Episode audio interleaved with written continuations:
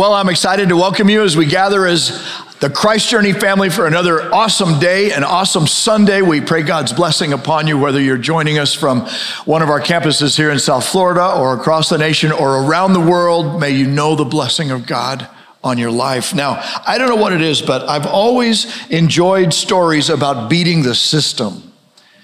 Beating the system, especially when the system is bad or when overcoming it requires careful planning and ingenious execution. This is the theme of movies like um, Star Wars, truly, or um, Mission Impossible, or Dirty Dozen. Some of you may remember that one. Or Ocean's 11. You see Ocean's 11? Okay, in Ocean's 11, Danny Ocean, played by George Clooney, no sooner than he gets released from the penitentiary on parole, he's already about the next heist. But what we discover, it's not just about the heist against his rival, Terry Benedict. Uh, who Benedict is a gambling, a ruthless gambling entrepreneur who um, is filthy rich from three casinos in Vegas. Okay, but the rest of the story, he also stole Danny's ex-wife Tess, and um, and played by who? Julia Roberts. Yeah, I know you know this movie. Um, so Danny has three rules don't hurt anybody, only steal from those who really deserve it. And third, do it as if you have nothing to lose. Now, if all goes according to plan, then not only will his team get into the triple threat, high security, three casinos, and get out with $150 million, they will also bring Tess, not only physically, but emotionally show her what she has forgotten or doesn't know as well. Now, so it's a story about a gentle but genius outlaw who outsmarts and outplays the real bad guy and then um, saves the love of his life. Okay, hold that thought and come with me now to the Gospel of Mark. The Gospel of Mark is a gospel of action. In the Gospel of Mark, Jesus is always doing, he's getting things done just like this. Immediately, the word is used a lot.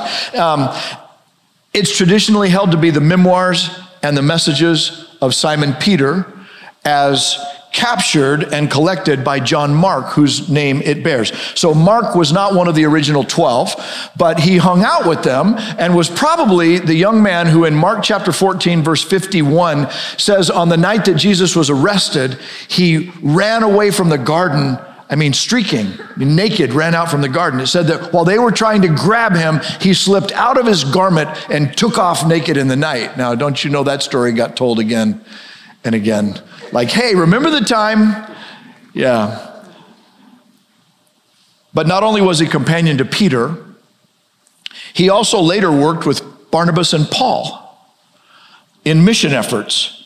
So I'm thinking, what a life education. I mean, hanging out with the 12, getting to be with Jesus, and then getting some missionary time with Barnabas and Paul and Peter, it's not hard to see why his letter is in the New Testament and why it's worth our time today. Because what we're going to be looking at, the first four chapters of the Gospel of Mark really answer this question from the perspective of Simon Peter through his apprentice, Mark. How do you change the world? You ever want to change the world? You want the world to change? How do you change the world? What Peter is telling us is what he got from Jesus and what John Mark got from him as how do you change the world?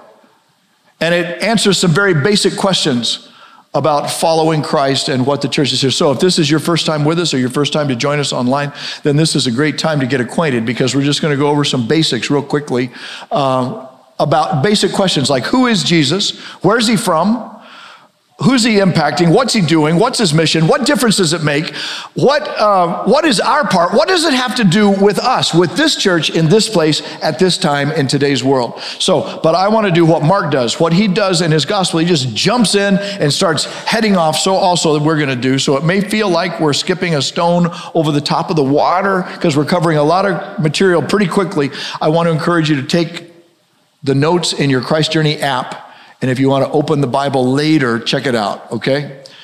First question Who is Jesus? Answer first two chapters of the Gospel of Mark. And Mark introduces him with at least 12 indicators. Here he is Son of God, verse 1, future or fulfiller of ancient prophecy, obedient, blessed, pleasing Son of the Father, tested, tried, overcomer of temptation, kingdom of God introducer, life fulfillment coach, demon exorciser. That all happens in chapter one. Body healer, forgiver of sins. Now we're in chapter two. Doctor to sinners, bridegroom of joy. Wherever he goes, it's like the, there's a wedding party happening. And then iconoclast change agent. You want to talk about disruptor, disruption. Jesus is there. And then outlaw. That's how chapter two ends. The Pharisees say what he's doing is unlawful on the Sabbath day. Who is he? Mark tells us he's God's outlaw, come to your rescue. Read it for yourself. Tell me what you think. Okay, where's he from? Verse 1, he's from God, right up front. Mark says he's not from this world, he's from God, uh, and introduces him as Jesus Christ, Son of God. He comes from God. But what's his home base? Well, the other Gospels tell us that he was born in Bethlehem and that he spent some early years of his life in Egypt. Uh, but Mark wants us to know he was from Nazareth and Capernaum, in particular, set up his headquarters in Capernaum. Nazareth was a cultural crossroad for caravan trade routes all over the uh, known world. So people from all over the Roman Empire would come through Nazareth, and it was despised by many Jews because of its independent attitude, and also because there was a Roman garrison, an army garrison was located in Nazareth. By the way, a three and a half mile walk outside of town, and you would be in the 4,000 seat theater of Sepphoris, which was a major Greco Roman, a center of Greco Roman culture in his day. So that's Nazareth. Okay, then Capernaum. Capernaum is a thriving town, the largest of 30 towns on the Sea of Galilee. And that means it also it had decadence, it had affluence, and it had influence on the lives of people from all over the Roman Empire. It also was a headquarters for many Roman troops. So, where's Jesus from? Well, Mark says, Peter, through Mark in his memoirs, he's from God, but grew up in Nazareth and operated out of Capernaum. What does he want us to know from that? Here's my take. Peter wants us to know that Jesus is in the world, but he's not of the world. He is in the world. Nazareth, Capernaum, yeah, he's in the world, but he's not of the world. Okay, well then who's his audience? Well, the world. Yeah, I know, but but what are the what who in the world? Okay, that's why chapter 3 was written to tell us who was there. The needy first. Verse 1, a man with a shriveled hand. Jesus came to help people who can't help themselves. Second, the religious accusers, the religious people were there, accusing Jesus of being the outlaw. This is Pharisees. And then verse 4, or is it verse 6? Verse 6, Herodians. That means the political activists who were active in King Herod's behalf. And as soon as they arrive on the scene, guess what they do? Team up with the religious accusers and put out a death threat on Jesus. We're not even three chapters into the Gospel of Mark, Jesus has already got a death threat on him. Plot thickens. Fourth group, his disciples. Not just the 12. This is all the followers who were early following Jesus, from which he would call the apostles, the 12 apostles, which their names are found in verses 16 through 19, chapter 3.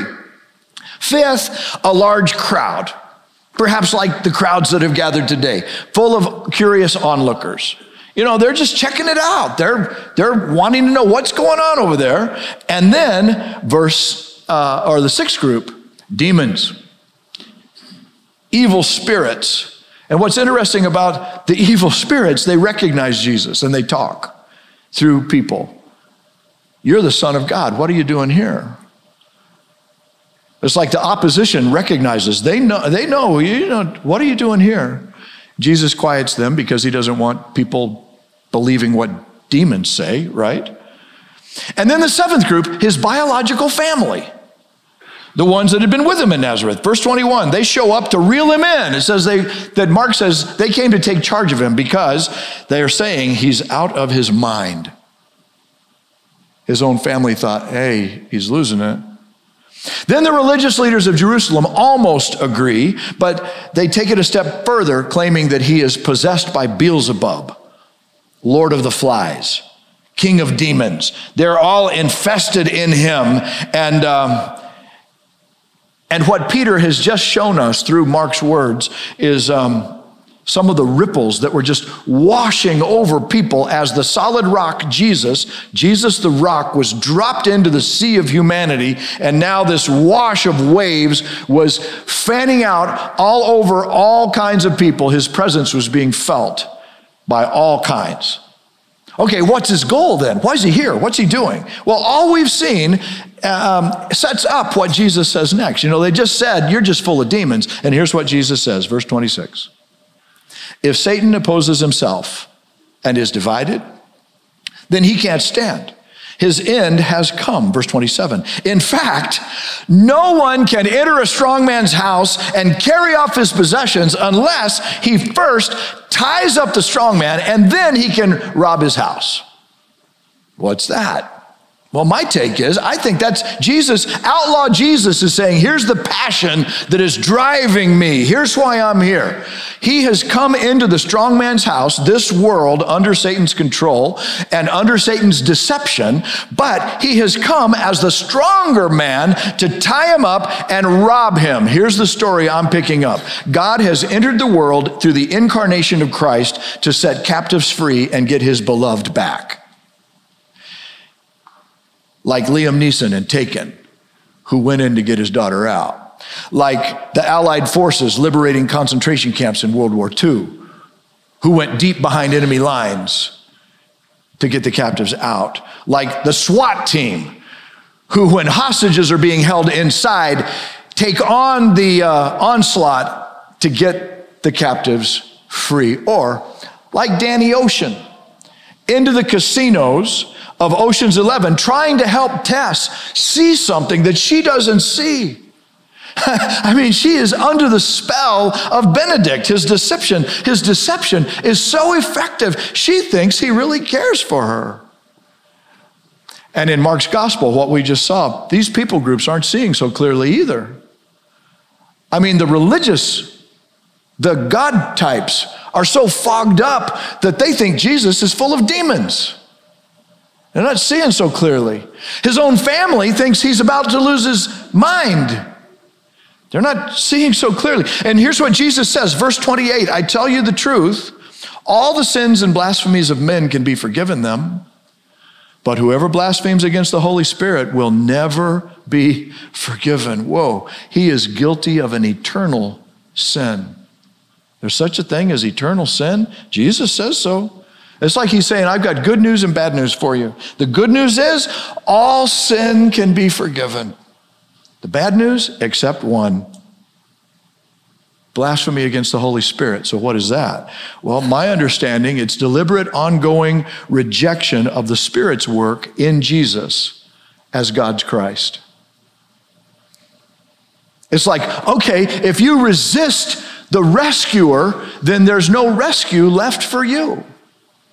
So, how can you be sure if you're wondering, I never want to commit that sin? How can I avoid that one? Well, receive Jesus as your forgiver. Trust Jesus as your Savior. God come to the rescue for you. So, who are the real outlaws in the story? Well, the ones resisting what God is doing in Christ. What is God doing in Christ? Which is ironic because it's the religious that are resisting and don't see what God is really up to in Christ. What is God doing in Christ? He's tying up the strong man. He's come into the strong man's house and he's tying him up because he's going to set some people free. How does he do it? Well, chapter 3 tells us that resisting those temptations, the temptation of Jesus, here's how he does it. He overcomes the tempter in the field of battle. Secondly, he engages his mission in redeeming lives and freeing the oppressed. And third, he empowers his church so that others will join him in the work. That's chapter 3, verse 14. He appoints 12 and he designates them apostles. Why? Three reasons. I want you to be with me. First, that's where it starts. Come be with me. Second, then I want to send you out so that others will hear my message through you. And then third, I'm going to give you authority over demons. So chapter three ends with Jesus saying this Who is my mother, my sister, my brother? In other words, who's my true family? Says, The one doing the will of God. Who is that? It's the church. The people who follow Jesus as God's Christ after the 12 appointed apostles to do the will of God through Christ, Jesus says, That's my real family. The church is God's family in Christ. And he sets the apostles aside to lead his outlaw band in the world, but not of it. To be with him, that's the first step of a disciple. Be with Jesus, tight with Jesus, then take his message so other people can experience it, and then experience the Spirit's power so that others be set free through you. Here's the mission for God's church He wants us to move into the dirty, hurting, conflicted places of our world as ambassadors of Christ's kingdom, to literally move into the strong man's house, tie him up, and carry off his quote stuff, so called. So if you're part of Christ's church, then this is part of Christ's journey for you. He wants you in on it. In fact, it may be part of the reason why you're not in heaven yet. Because God wants to use you to bring heaven to your part of His world. And you say, Well, I, I, my part is pretty hard. I mean, you feel like you're living in the strong man's house, or you work at the strong man's house. You know, or wherever you go, the strong man shows up. Yeah, that's the whole point. Jesus is saying, I'm going to, through my church, what I want to do is empower you and then in, unleash you so that now the freedom can flow and the healing can come and heaven can be tasted by others. That's what our ministries are about at Christ Journey. This is what we step up and volunteer for. This is why we serve, because we want to see God's kingdom advance through people at every age and stage of life. That's what our missions are about. That's what our multi site vision is about.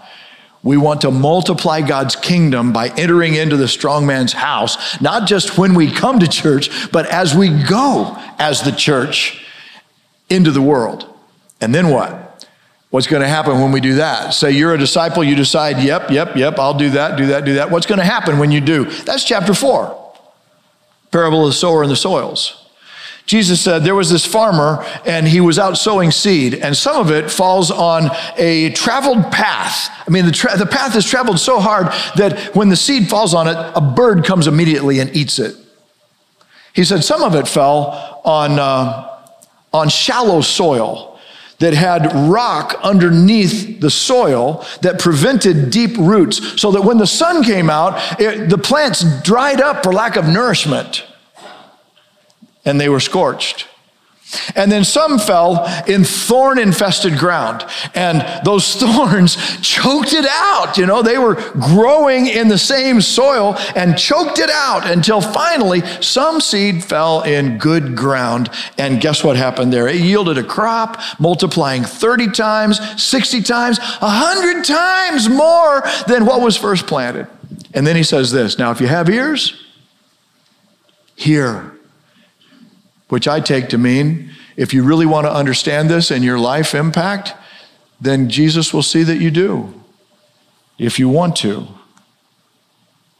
Those who want to hear will.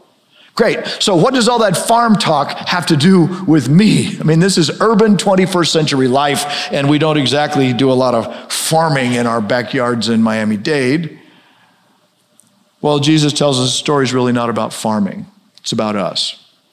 It's about people whose souls are like soil. And when God tries to change the world in them, the encounter the seed has to them. Um, and basically, saying, you know, three out of four times it's going to be harder than you thought. 75% of the time, sowers should expect some kind of hardship. Because here's the thing some people's lives are just so busy. They're too busy. They're so trafficked, they're traveled that the word can't gain entrance. I mean, they don't even slow down. And then sometimes the reception is too shallow. There's an early penetration, but something else is going on just beneath the surface. There's a preoccupation that is keeping the seed from putting deep roots down. And as a result, their lives become vulnerable to circumstance and to hardship when the heat is on. And then some of us, sometimes our lives are like um, infested with competing interests, alive and competing like thorns. And Jesus says, here's three of them the worries of this life, the deceitfulness of wealth, and the desire for other things, covetousness. So what? So, two things. If you are a would be sower and what Christ is doing in your life, you would like to share with somebody else, somebody that you love, somebody that you work with, somebody that you live with, a neighbor that you, that you know or a companion, and you try to do it, so what? Well, so it's going to be harder than you thought, and it's not going to happen just like that. That's what Jesus says. When you, as a disciple, try to expand the kingdom, you're going to meet resistance. So don't be surprised. Secondly, this one's for all of us. This is for everybody. What I'm hearing Jesus say here, what he's just done is identify why people get stuck and stalled in their spiritual lives. You ever feel stuck? You ever feel stalled? Like something's not working here in your growth? I think what Dr. Jesus just gave us is an x ray or a, an MRI cutaway of showing us an insight into the human condition and how it responds to God's work in the gospel. What if your body is the house where the strong man does his work? And what if Jesus just identified strongholds? I mean, where the strong man has created a stronghold of busyness or of shallowness or of clutteredness. So those competing priorities are all in conflict, and yet there's a fourth option. Here it is good ground. So that your soul, my soul, can be like good ground that when the way is cleared, oh my goodness, the seed is going to produce and keep on producing and keep on producing no limit to its potential yield. It multiplies. Why does that matter? You ever wanted to live a more productive life? Did you ever want to experience more of who God is in your life? Have you ever wanted to have more of the blessing that God intends for you in your life? Then that's why this matters. Cultivate good ground in your soul. Now, what makes good ground good? In a word, willingness willingness. That's why Jesus said, Not my will, your will be done. That's why the prayer for God's will be done.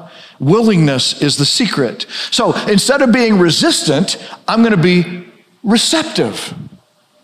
Instead of being competitive, I'm going to be cooperative with the seed of God's truth when it seeks to make entry into my soul. Don't just start your day defaulting into busyness, receive the word.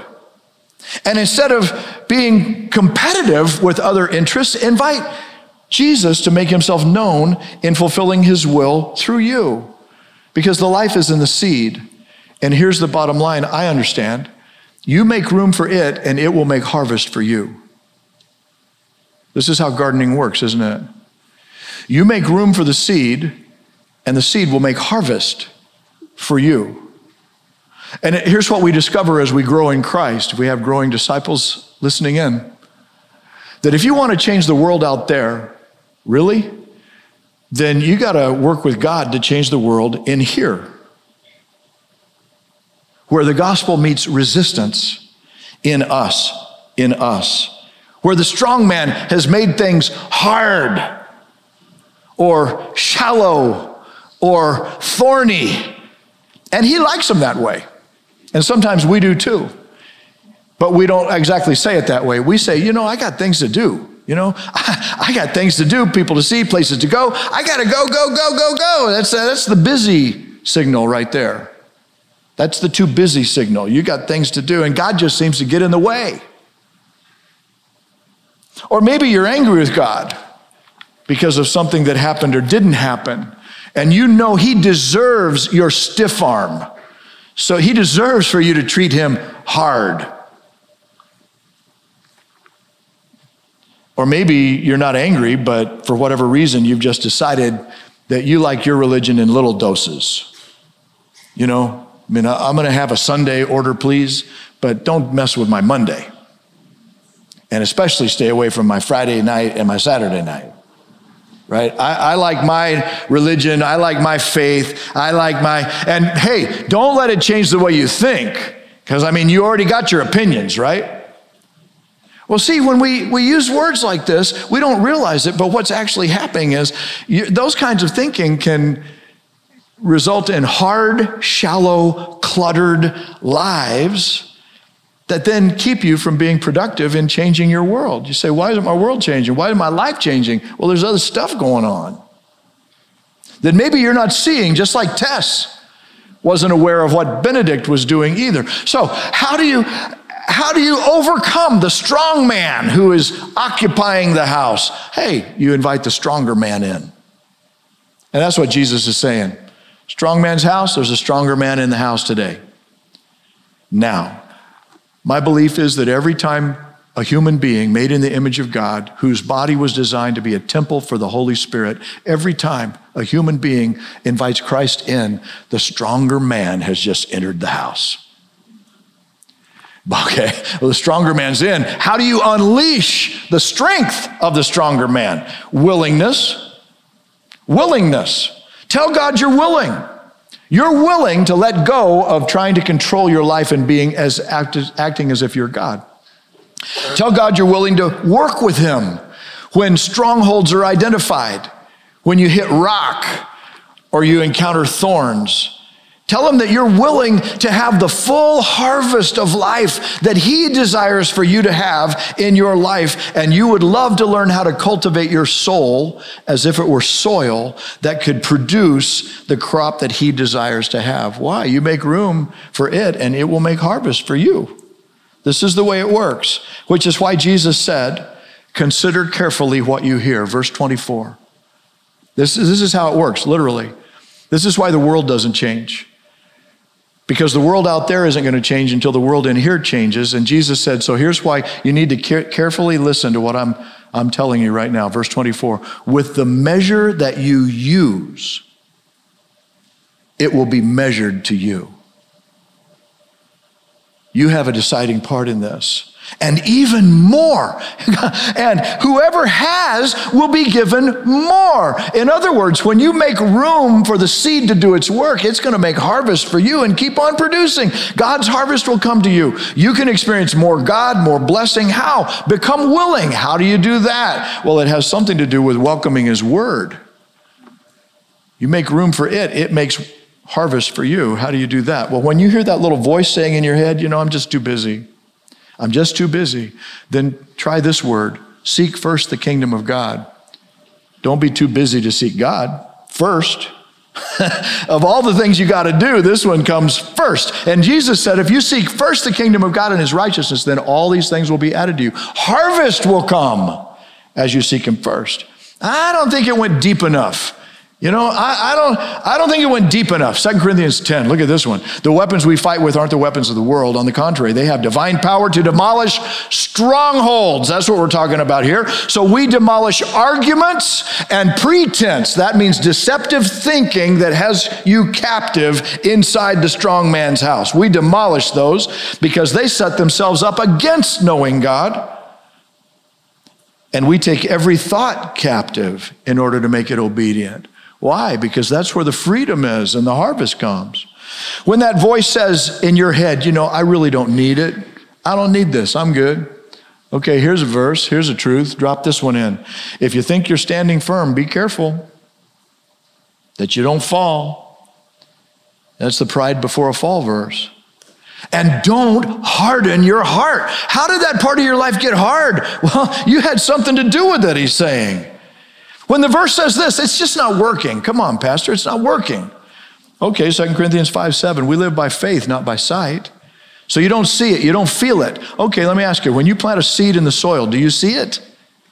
Do you feel it? No. But farmers and gardeners know that something's going on under the soil because the sun is shining, the water is watering, and you may not feel it and you may not see it, but you trust that it's happening. When that little voice says, I already tried that, then it's time to persevere. Hebrews 10:36 you need to persevere so that when you have done the will of God you will receive what he's promised. The harvest is coming in. Actually in the parable of the soils in Luke he says persevering is what makes good ground good. Now, if you have ever heard those voices in your own soul, maybe your own mouth, then I'm telling you, the strong man doesn't want to let you go. And he doesn't want you to think you're trapped. Just like Tess, who thought Benedict, ah, no, I'm good. He's got me taken care of. Yeah. Listen, the battlefield is your mind. God's truth will set you free, but something's got to change in here if the world is going to change out there. In Ocean's 11, Tess is deceived. She actually thinks Benedict supposedly cares for her. And it's not until she sees a video that Danny exposes his betrayal and his deception to her. The same happens to us spiritually. You know, we think, oh, I got this, I'm good, and we don't even see what we don't see. We don't know what we don't know unless some outlaw breaks in and says, I need you to come out with me. You know, like Danny or like Jesus or like name somebody who helped you meet Jesus when you thought, I got this. And yet God used them to help open your eyes and then open your heart, and then freedom came. And you may have even thought that they were an outlaw for a while. And you didn't understand why they were doing what they were doing. But here's what happens when you've been set free and your heart gets filled up, you suddenly start caring about others and you become part of the outlaw band whom God sends into the strong man's house and said, Now tie up the strong man and get the one I love out of there. And that's the way it works. So here's what I want. Here's what I want for my life, for my for my church, for my pastorate. I want my existence to make it hard for people to do hell with their lives. You say, I don't believe in hell. Okay, well, I know some people's marriages are like hell. Here's what I'm talking about. I think Jesus wants his church in this world to make it hard for people to do hell with their marriages, for people to do hell with their families, for people to do hell with their lives, for people to do hell with their future. Make it hard for that to happen. Make it harder for that to happen into the strong man's house, right? And uh, and what he wants, what I think Jesus is saying, outlaw Jesus saying, I want you to love the hell out of people. that that's what it means to be in the strong man's house and to bind up the strong man with the power of God's love that says hell is not so big. It's not bigger than my God. And, uh, and Christ's death, burial, and resurrection hold in it the secrets to setting us free. The ultimate stronger man entering the strong man's house. So, what are my options? Okay, I see three. You can, um, you can have a pavement heart. Pavement heart. Jesus is knocking, and you're saying, No thanks. Get it later. You know, check it out later. Later. No, no, no. That's consistent resistance to the call of rescue but it's an option. Don't do that. If you resist your rescue, there's no rescue. Second, shallow heart. Okay, this is, you know, shallow heart. Okay, Jesus, I want you, you're, you're welcome in the house. I welcome you in the house, but let's just stay here in the entry room. Let's just visit, chat out here. You know, I sure don't want you in the bedroom or in the closets or in the garage or in the rec room. Just to stay right here in the entry room. No, don't do that. Limited access to Jesus means limited life change. You want to change the world out there, you let him change the world in here. You say, hey, the house is yours. Third option, thorny heart. Okay, Jesus, you're welcome in my house, but the other stuff I got in my house, I really I like I like it in my house. So I don't want you trying to do a makeover in my house. Right? In other words, I want Jesus. I don't want not I don't want to not have Jesus, but at the same time I really don't want Jesus messing with my stuff.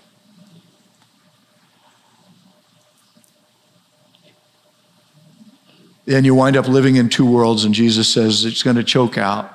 So what's the solution? Let be willing. Be willing to let God be God. Be willing to let Jesus be Lord. Give Jesus authority as the stronger man in the strong man's house and then invite Him to make a change. We pray. Father, we thank you that you came in the person of Jesus Christ by the power of your Holy Spirit, and that you are still in the world today because after you took the sins of the world upon yourself and nailed them to the tree, you broke the devil's back, rose from the dead triumphantly, and now your spirit is available to do battle against the strong man in me, in us. And we welcome you as our stronger man today. If you're a brother or sister in Christ, and you have already welcomed Jesus into your life, but relate to something I've said and know that God wants to take you deeper, take you farther, take you, make you stronger, would you just pray to Him right now, Lord, I'm willing? I'm willing. You say, but I'm not willing, Bill. Okay, then try this prayer. I'm willing to become willing. Is that true? I'm not willing right now, but I'm willing to become willing. But I can't do this by myself. And Jesus is going to say, That's okay. I'm a stronger man, and my spirit is in you, and we're going to make this thing. Would you pray that right now? Lord, I'm willing. Have your way in me, in my life, in my soul.